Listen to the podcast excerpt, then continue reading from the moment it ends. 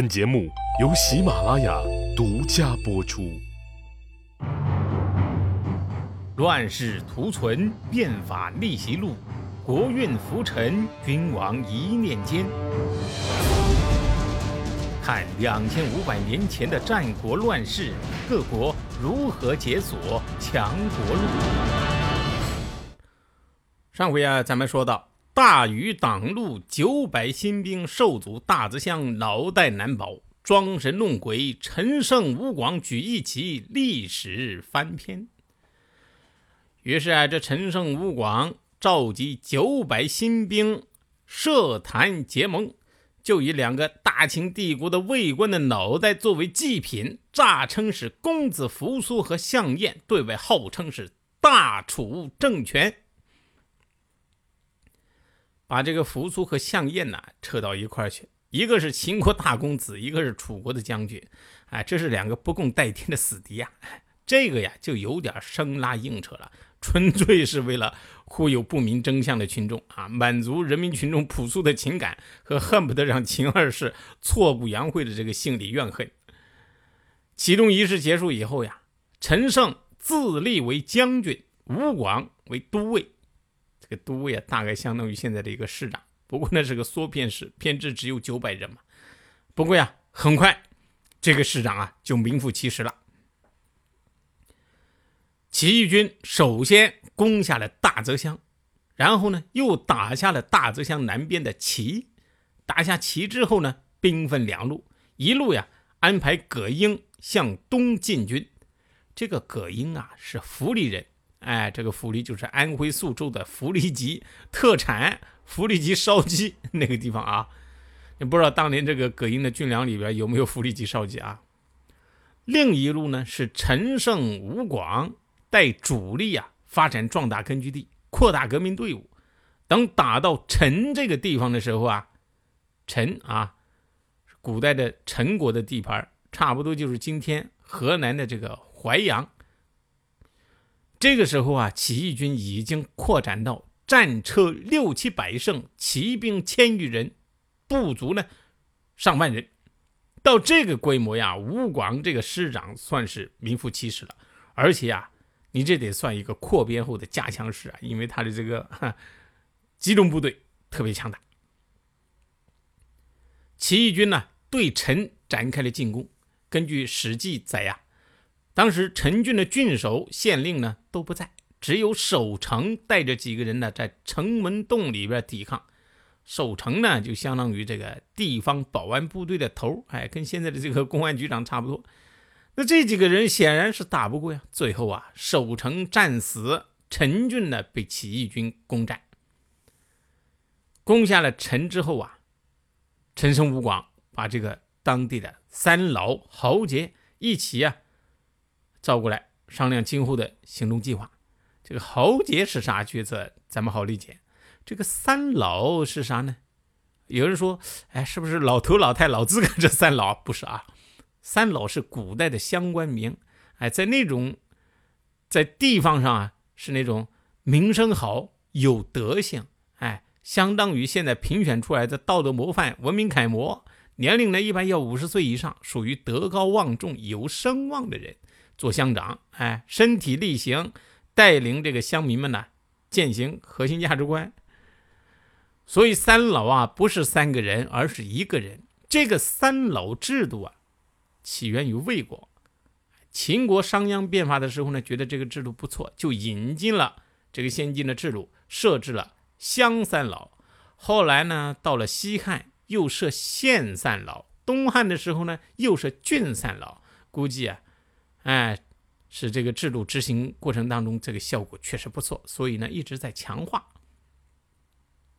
不过陈俊的这些乡赛老们啊，显然不够格。此时不仅没有利用自身的道德影响力啊，来揭露陈胜吴广举旗造反、不忠君不爱国的叛逆行径，哎，让乡民们呢和这个反贼划清界限，反而呢起来帮着这个陈胜吴广出主意。这些三老豪杰们是怎么说的呢？将军您披坚执锐，伐吴道，诛暴秦，复立楚国之社稷，公宜为王啊！朝廷暴虐无道，将军您呐披坚执锐去讨伐，这种功劳你应该称王啊。陈胜听了以后啊，也是当仁不让。估计啊，在正式开会之前呐，他已经私下里边跟这些三老豪杰们打过招呼了。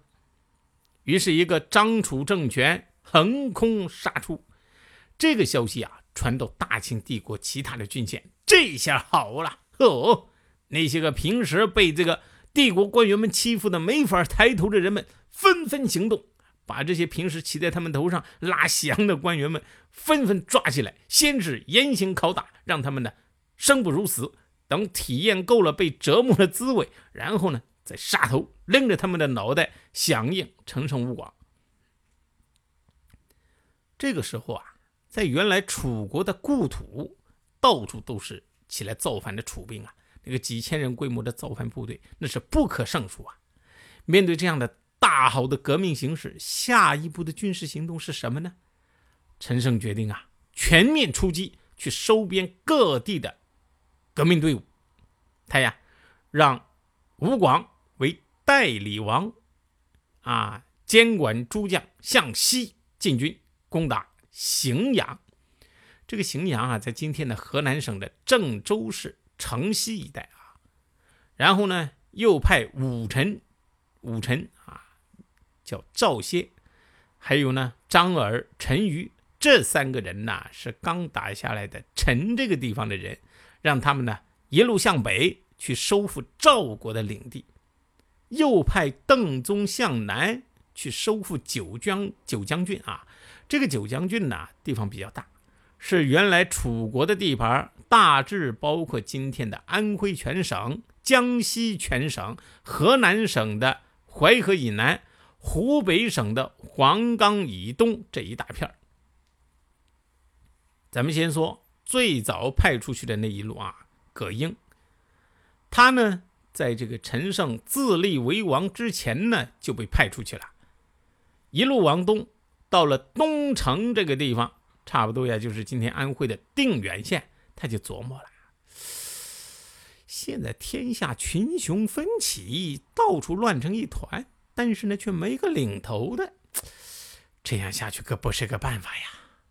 正好呢，他在这儿找到一个楚国的贵族，叫襄强。哎，觉得有这样一个身份的人呢，来号令天下呀，那这个革命大业就顺当多了。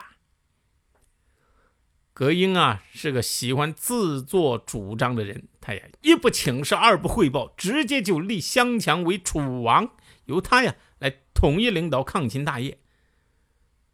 可就在这个时候啊。陈胜自立为王的消息传来了，这下葛英是既难堪又被动啊，恨不得抽自己几个大嘴巴，想死的心都有了。